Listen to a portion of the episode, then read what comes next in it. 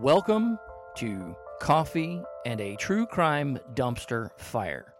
This is a true crime podcast. That's right, a true crime podcast. For those in the back, I'll say it a little bit louder. This is a true crime podcast. This show is a show for grown folks. That little E over there next to my podcast, that means that we use some foul language every once in a while. Just every once in a while. Enough to flag it, you know. So, we talk about really generally vile, disgusting, and horrific things. Dismemberment, disembowelment, death in general. Lots of really horrible, terrible things. But we also, like I said, we cover the three key things that everybody in life enjoys. Coffee, true crime, and of course, dumpster fires. So, settle in. Come get warm by the dumpster fire. Make sure don't touch it, though. Don't want you to get burned. Don't want to get sued. Just saying. But, again, all kidding aside, you have been warned. Turn back now if you don't like that kind of thing. And by the way, I like my coffee black and my tea in the harbor. If you don't get that reference, you need to go ahead and turn back now. Otherwise, settle in and enjoy this week's episode of Coffee and a True Crime Dumpster Fire. Guess who's back? Back again. Uh, just kidding. I will not torture you with that. But seriously, welcome back for another episode. Two weeks in a row consistently. I guess that's consistency. Ah, well, we'll build on it, right? Two weeks in a row, and then the next week it's three. Yeah, you get the idea. Anyway, it, you're tuned in for yet another dumpster fire episode, right? Coffee and a true crime dumpster fire, as the intro said. So this week, the coffee of the week, and again, we're probably going to go away from, well, not probably. We are going to go away from the coffee of the week. Uh, more on that to come later. Maybe not in this episode, but we'll see. Who knows? There may even be merch one day. Who knows? Anyway, so the coffee of the week this week for now still bo- from the Bones Coffee Company. It's a roast called Holy Cannoli. And Holy Cannoli, it was actually really pretty good. Uh, it had kind of a, a I don't do I don't typically do the foo-foo flavor kind of coffee. It had kind of a almost like a cherry flavor, I guess. I don't know, uh, but it was pretty good. Uh, we'll give it three beans out of five. It was pretty good stuff. I think it might only be a holiday thing. I'm not really sure. I just happened to run across it uh, at my local grocery store over the holidays. Uh, happened to see it and I went, "Hey, that's a." Honestly, this is one of those ones that the packaging got me. Okay. Anyway, like I said, I really need a coffee, uh, a cough button. Coffee button might be nice too. You know, uh, you know, push the button and whoop, Jetson Jetsons style. If you don't know who the Jetsons are, you're probably not old enough to be listening to this podcast. Anyway, so uh, this week we're going to discuss the case of Aiden Fucci. This actually is a fairly recent case. Uh, happened right here in the Gunshine State. Uh, not near me, but it was. Uh, it happened, like I said, here in the Gunshine State. Uh, it happened uh, on May ninth, twenty twenty-one, and that was actually Mother's Day. So that one makes this a little bit harder to to swallow throughout this whole thing. Um. Anyway, so let's start there, right? Mother's Day two thousand twenty-one. Uh, mark that.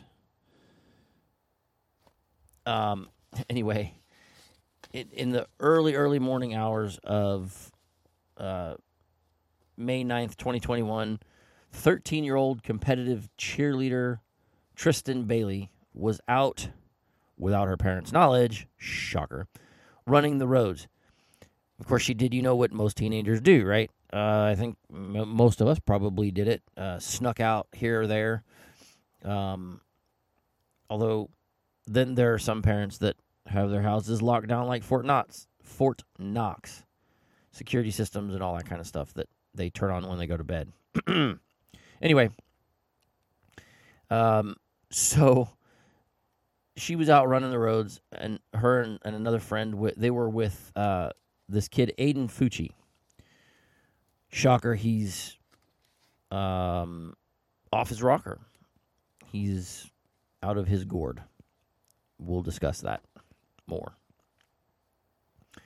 They're in a, a really affluent neighborhood. Um, the neighborhood is known... I have it here somewhere. Hold on. Oh, there it is. The neighborhood is... is um, it's a little bit south of Jacksonville, Florida, in the in Saint Johns County, and it's a it's a planned community, a master plan community. Uh, for those that don't recognize that term, I'll fill you in. It's Florida, so uh, H O A is like the most Florida thing of all, and that's what this is, is a big, giant H O A type community. Uh, I believe it's gated, but they have like... This is like, when they talk about master plan communities, they, they're talking about, like, they have a bunch of swimming pools and a community uh, whatever center and a weight room and all those things. All the fancy amenities, almost a, like a resort um, where you live there in these huge homes generally. I mean, in this case, they're they're amazing, pretty pretty impressive homes, I guess. I, I don't really know a lot about the homes per se, other than um, it's like I said, it's a based on what I've read about the community itself, right? They've got this particular community has like um, several community swimming pools and tennis courts and an amenity center and all that. I don't know entirely what an amenity center includes, but it has an amenity center. Um, Typically, I would think, again, you know, you're, it it the it strikes me as kind of the sort of, you know, resort-style living. And again, this is Florida, so it's pretty common.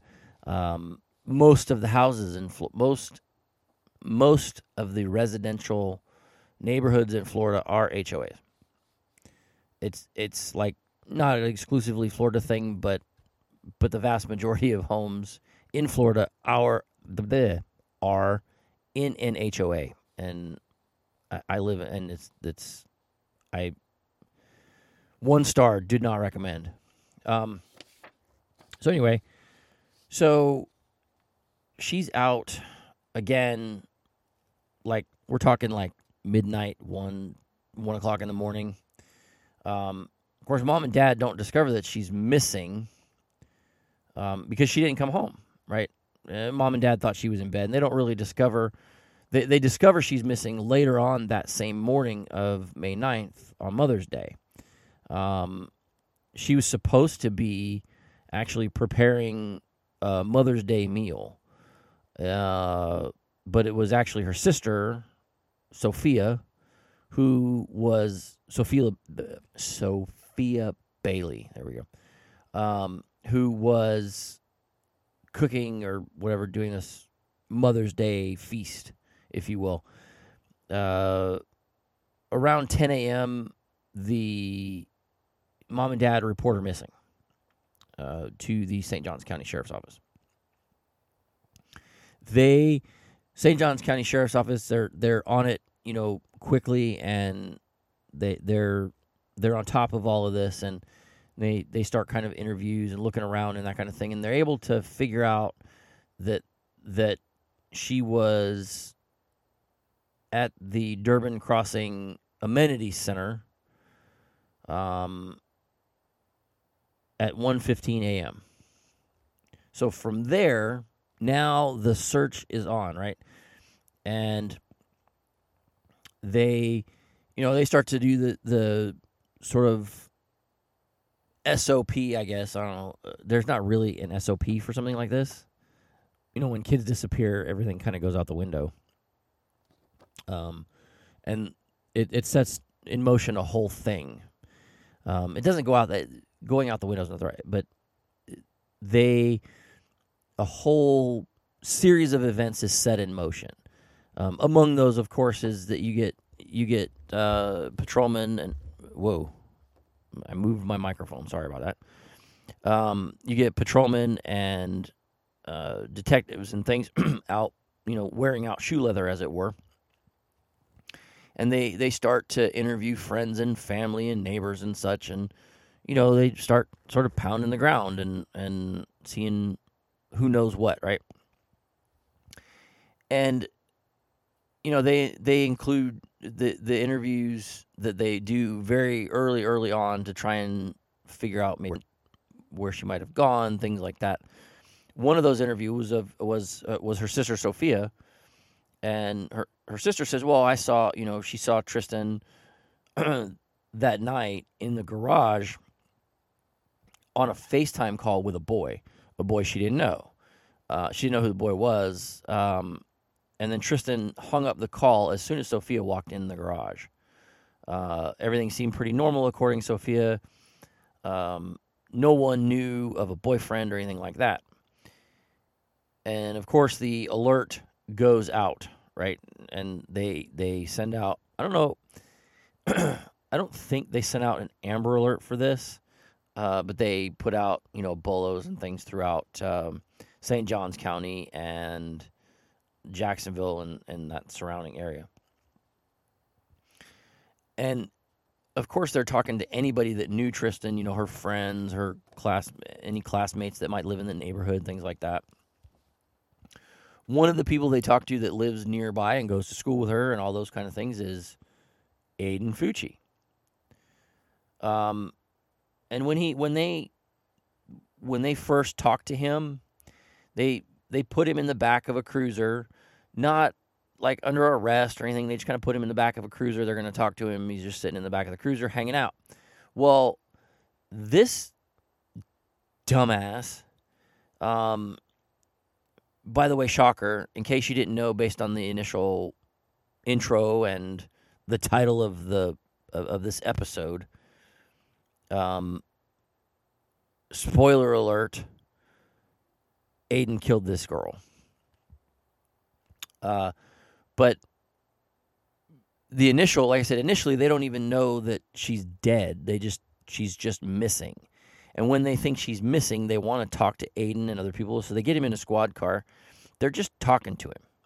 And while he's sitting in the squad car, he takes some Snapchat photos and captions them. Anybody seen Trystin? You know, I'm stuck in the... And, and he's like got the selfie thing with the with the peace sign and whatever. He took a selfie in the reflection. He took a selfie in the reflection... of the divider glass in a cruiser.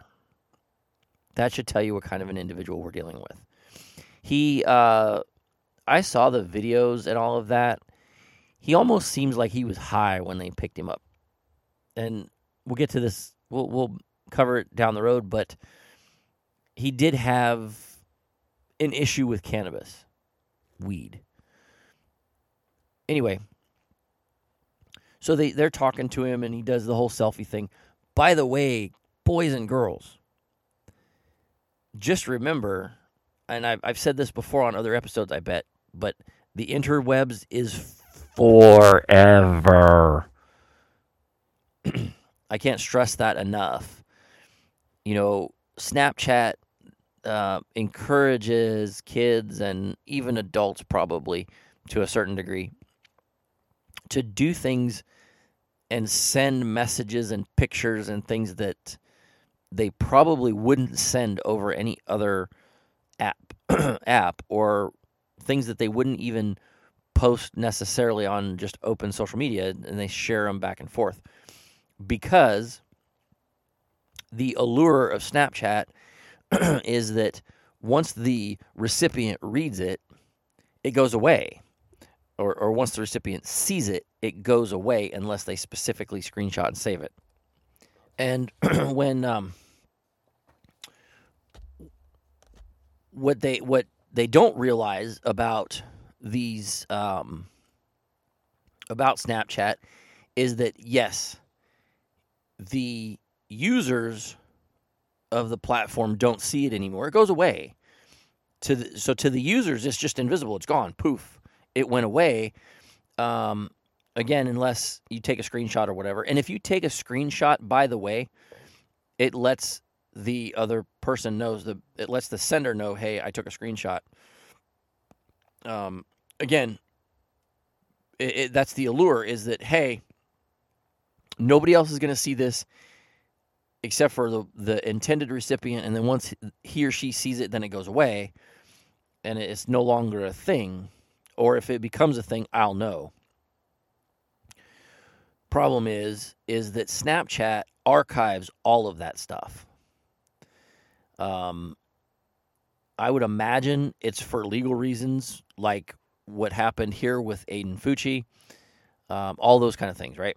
And so, again, weird little side rabbit hole, and I'm sorry, but the internet is forever. Even your text messages, by the way, are forever. Um, you know, and then people for a long time had the the whole WhatsApp, and that is that has end-to-end encryption. However, again, same thing, it's out there. Um, it's not like D O D level encryption on WhatsApp, but I mean, it is encrypted, neither here nor there. Still wouldn't recommend sending anything that you don't want the entire world to read. Just the thought.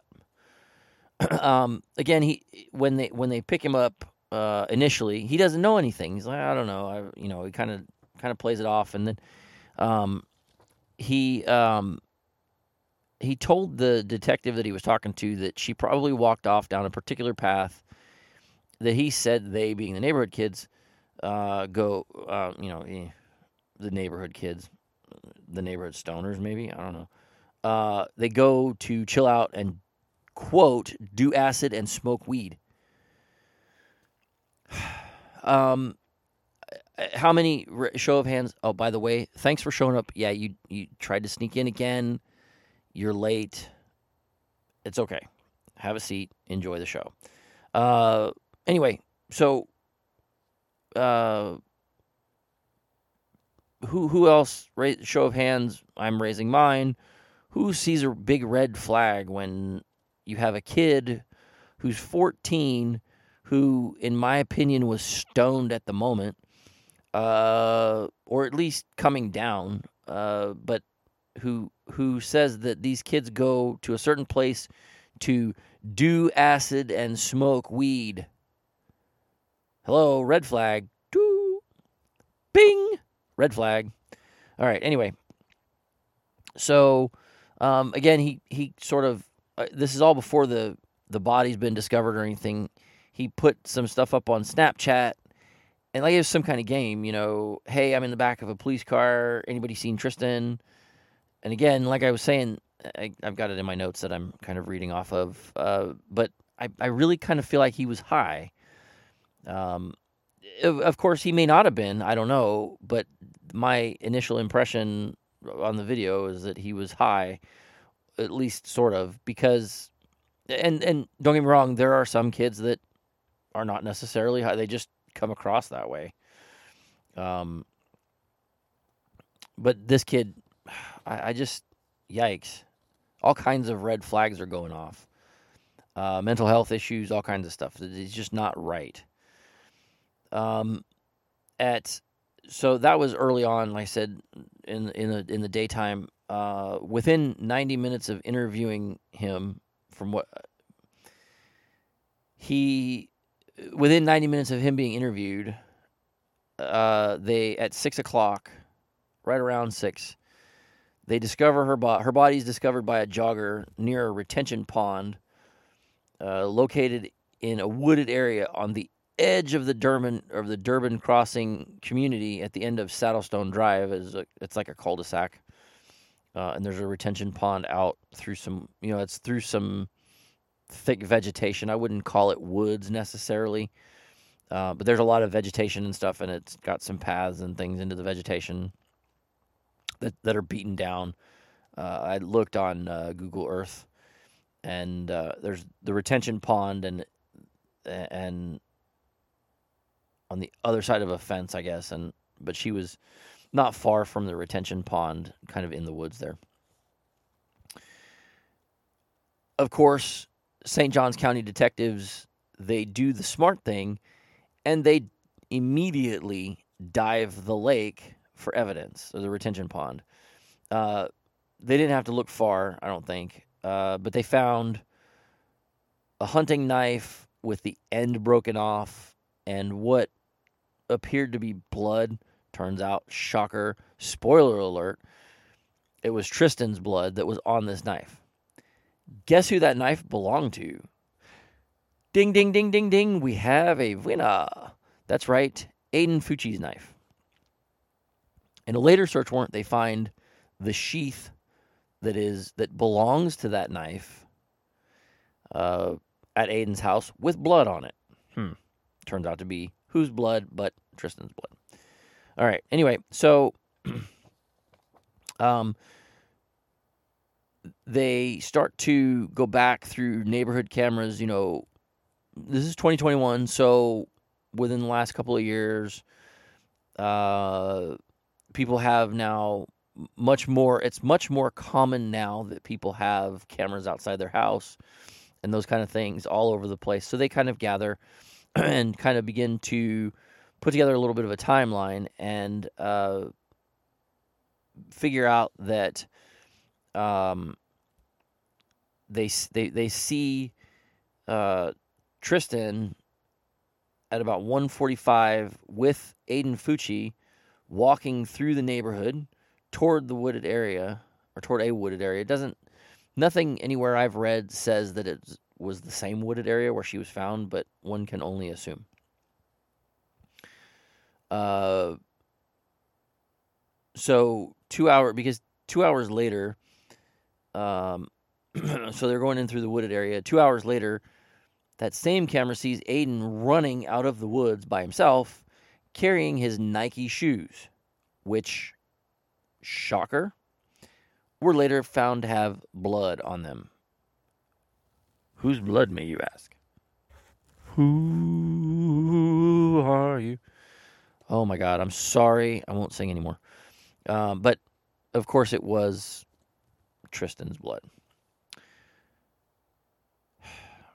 This is this is hard to this is this is tough. Um, Trystin had one. This is a thirteen-year-old girl. She's a cheerleader. Um, she is just that all-American teenage girl, braces, the whole thing, right? Thirteen years old. one hundred fourteen stab wounds. Remember the knife that I mentioned was missing the tip? The tip had been broken off. Guess where that tip was? It was broken off in her skull. Uh, that's that's horrifying. one hundred fourteen individual stab wounds that they could count. forty-nine of those were defensive wounds, meaning to her hands and forearms. So this little girl put up a fight. She put up a hell of a fight. Um, so now they have enough. They bring this kid into the sheriff's office, and we're going to have a little bit of a one-on-one, you know, that with him in the interview room, right? In, in, in an interview and interrogation room. Mom and dad are there, of course. Uh, this is where we discover, by the way, that mom is just as big of a shit sandwich.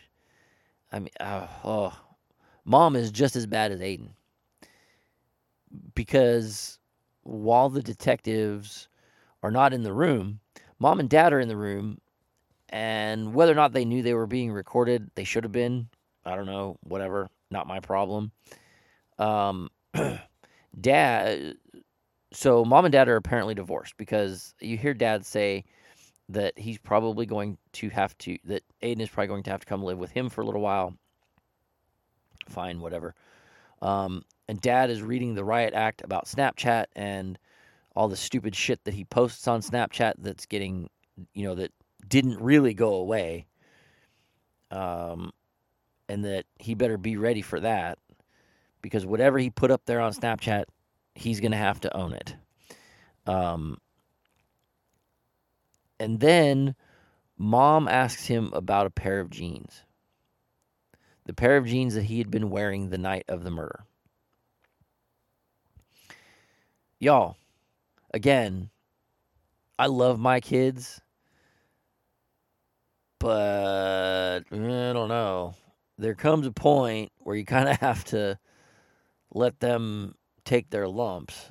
Um, criminal activity, they're going to have to, my kid, any kind of criminal activity, my kids are going to have to, uh, probably going to have to take their lumps. Now, my guess is that he had some, that Aiden had some affluenza going on. Um, if you don't know what that is, you need to Google it. I'm not going to go here, sit here and explain it. But he, um, I think Mom bailed him out of a lot, because again, it was determined through interviews of classmates and things of, and now, now that they're interviewing classmates about Aiden, and they figured out that one, he had a really disturbing fantasy about killing someone, told his girlfriend, who I won't name, told his girlfriend that he wanted to kill someone to know what it felt like. Um, no. That's, again, what? Anyway. Meanwhile, back at the ranch, mom. Mom says, Mom is in this interview, or in this interview room with the kid and Dad, and says to Aiden, hey, uh, are your jeans clean? Are you sure your jeans are clean? They didn't have anything on them. And then she leans in and whispers, like blood. Like blood. What? Really? I mean, hello? And then, and then, um, and then mo- mom is later found on home surveillance video inside of her home, going into Aiden's room and taking a pair of jeans into the bathroom of their house and washing them in the sink. Uh, what? I mean, really? Let's let's just destroy evidence. By the way, speaking of destroying evidence, Mom ultimately caught an evidence tampering charge. Um, during the interview, so d- during this interview, he doesn't really say much other than he, with the detectives, there's not really much that comes out of it other than he says that he pushed her real hard and then walked away. And again, the two are on surveillance, neighborhood surveillance cameras, walking into the woods, and only one of them walks out. Um, again, I, I mentioned Fucci's girlfriend. Um, she... I, again, I'm not going to name her because she was a juvenile then, and well, she still is a juvenile. And not only that, but you can find her name if you really want to. But I have, since she didn't really have any connection to the case, other than having the grave misfortune of having hitched her wagon to this douchebag, I don't think, um, I don't think that it's right to put her name out there, although it is, again, it's out there, and you can find it if you want. You're just not going to find it here from me. Um, she revealed, again, during during questioning and everything, she revealed how Fucci had a- actually asked her one time what she would do if he if he murdered someone. He also told her that if he murdered, if he did murder someone, it would be planned. Like, he would stalk someone from the dark, jump out of the bushes, drag them in, stab them to death, and leave them there. What? I mean, we we get these kids, you know, this is this is how active shooters come about, is nobody acts on this. if someone had, and, and I'm not blaming the girlfriend or anybody necessarily, but if someone had spoken up, this little girl may still be alive. Uh, speak up, people. If it's raising a red flag in your brain, or if it makes your brain, if it tickles your brain a little bit to go, I don't know, that seems a little bit sketchy, go talk to an adult, or you know what I mean. Go talk to someone. Tell somebody, please. If it, if it scratches your brain and you're worried, go, uh, maybe. And and let someone in authority make that call and make that decision. Lay it on them. They generally know the right thing to do, right? So, yeah. Um, so they arrest this kid and they charge him with, initially, they hook him up, they hold him as a as a juvenile, and they charge him with second-degree murder. Uh, while they decided if they were going to charge him as an adult, all that kind of stuff, and whatever, they were making some charging decisions. Uh, but pending those decisions, they held him as a juvenile. He was a problem child in juvenile detention. He was a problem child in uh, uh, adult detention in the county jail when that ultimately happened. Uh, oh, wait, sorry. I need to back up just a little bit. Ultimately, in case you didn't know, uh, they charged him with, as an adult, they upgraded his charge to murder one. Partly, I think, I think, mainly, or not mainly, but partly because this was definitely something, you know, he kind of planned. And he even, again, there was the whole discussing it with, discussing killing someone with the girlfriend and the murder fantasies that he shared with other friends and things. And it just was really disturbing. Um, so they upgrade the charge and they take him and charge him as an adult. Well, back at the middle, at the end of March of this year, twenty twenty-three, they set, uh, jury selection was set to begin for the murder, first degree murder trial. And at the very last minute, like, imagine being called in for jury duty and they narrow the pool down and they say, okay, you know, we're going to pick from these people. And then as they get to that, they go into the courtroom, not the jurors, not the potential jurors, but um, they they call the attorney, the, the judge and the attorneys and everyone come into the courtroom, and they're setting some ground rules for Um, for voir dire, which is jury selection, uh, you know, going through the standard procedures of, you know, the rules of how we're going to select jurors and the ex- expectations and the decorum and things that are going to be necessary. Um, and then all of a sudden, Your Honor, I want to plead guilty. Um, he took a guilty plea and sort of threw... I, I, and it apparently it surprised everyone, I'm sure, except his attorneys, uh, that he was doing this, because he had actually, um, the state attorney's office had actually rejected a couple of plea deals leading up to this point. Uh, and they probably, the reality is they probably went, oh, yeah, you're toast, dude. Uh, there's no way you're going to win this. I don't know. And it's important to note again that he tried several times, and and it and it was, at least again, I, I've seen the news footage and things, and the the uh, of the this all kind of transpired during some of it transpired during uh, COVID, during some some COVID restrictions. Florida never really had a lot of COVID restrictions, but in the courthouses and things they had some. So they tried to do uh, as much as they could over Zoom. Well, they've got this kid in jail, so they do Zoom, sort of the Zoom type of, you know, video conferencing for him for different uh, phases, different hearings during throughout leading up to the trial, various various evidentiary evidentiary hearings and that kind of thing that he had to participate in. He would participate in via, you know, teleconference.